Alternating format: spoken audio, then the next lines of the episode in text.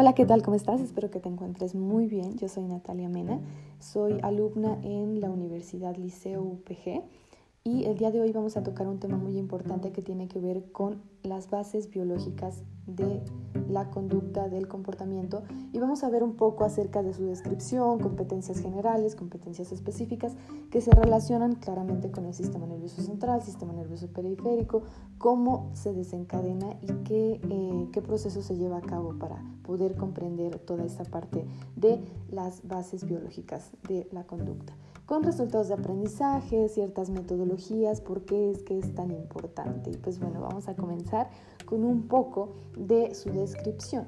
¿Qué quiere decir las bases, las bases biológicas de la conducta? Vamos a entender un poco de esto. El estudio de las bases biológicas de la conducta supone un nexo de unión entre dos disciplinas, la psicología por un lado y la biología por otro, y este sentido supone el estudio de la conducta y de los procesos eh, mentales, por supuesto, de los individuos atendiendo sus componentes biológicos, que en un momento lo vamos a ver, eh, en este acercamiento al estudio del comportamiento humano, no va a pertenecer o no va a explicar por sí solo la totalidad del mismo, sino que más bien se va a encargar de un papel de desempeñar otros factores como por ejemplo los eh, factores ambientales en su determinación y por el contrario pretende dar una visión del comportamiento que ha de ser entendida, por supuesto, dentro de una perspectiva más global.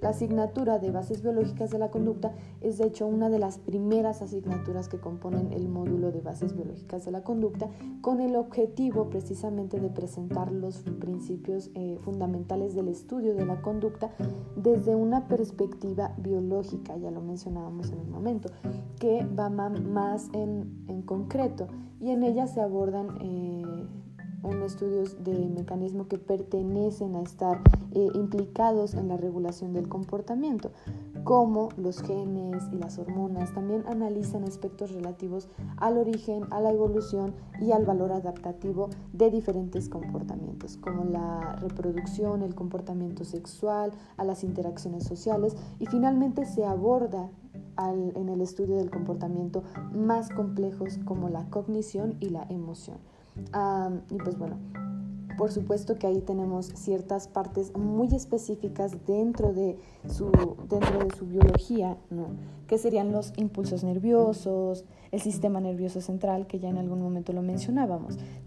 ¿Qué es el sistema nervioso central? Básicamente es una red de tejidos de origen eh, ectodérmico o más bien considerado una capa celular externa donde se disponen las células primitivas o blasodérmicas dentro del cuerpo humano cuya unidad básica van a ser las neuronas. El sistema nervioso de los seres humanos se agrupa en distintos órganos, los cuales conforman eh, estaciones por donde pasan las vías neuronales, así como fines eh, que pueden agrupar todos estos órganos, según claramente su ubicación en dos partes, sistema nervioso central y sistema nervioso periférico. Su función principal es la de captar y procesar de manera rápida las señales, ejerciendo control y coordinación sobre los demás órganos para lograr una oportuna y eficaz interacción con el medio ambiente, que por supuesto es un ambiente muy cambiante. La unidad neuronal básica del sistema nervioso se va a componer claramente de las neuronas. ¿Qué son las neuronas?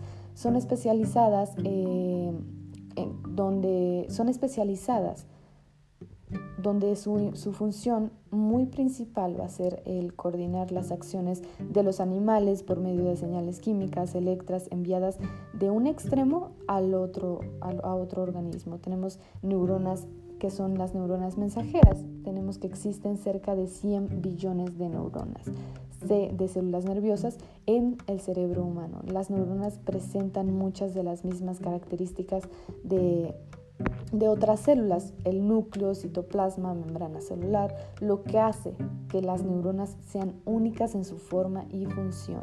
Algo muy importante.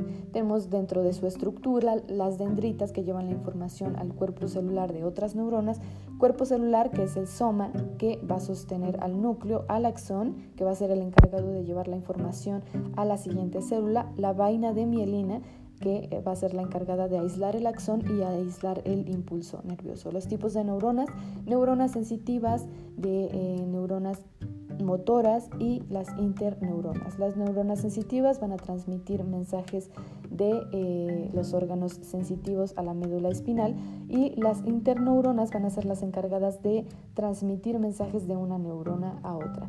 Las neuronas motoras por supuesto, van a ser las encargadas de transmitir desde una médula espinal o del cerebro hacia un músculo en específico y ciertas glándulas, que serían las glándulas gliales o consideradas también como glía, conocidas como glía, que mantienen a las neuronas en su lugar y les proporcionan alimento, eliminan la producción de desecho, forman la vaina de mielina que aísla y protege a las neuronas. Impiden, por supuesto, que las sustancias nocivas pasen al torrente sanguíneo. Y es por eso que es tan importante comprender todo este tema de las bases biológicas de la conducta, porque nos permite entender de qué se encarga, ¿no? Eh, por supuesto, toda esta parte que es muy importante dentro de su metodología, donde adapta esta asignatura para el aprendizaje y la evolución de contenidos, eh, por supuesto que se encuentra eh, actualmente en una modalidad de enseñanza distinta. Realmente son temas muy importantes donde el labor del docente va a ser construir un recurso para el trabajo del alumno. ¿Cómo? Pues bueno, programando actividades didácticas, por supuesto, para que nosotros podamos entender la importancia tan grande que tiene el comprender las bases biológicas de la conducta y la forma en cómo se desarrolla, por supuesto, el sistema nervioso central en nuestro medio eh, de, día a día,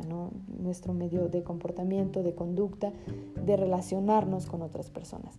Y pues bueno, esto ha sido todo por el día de hoy. Espero que te haya gustado. Yo soy Natalia Mena Ortiz y aquí terminamos con el tema de bases biológicas de la conducta.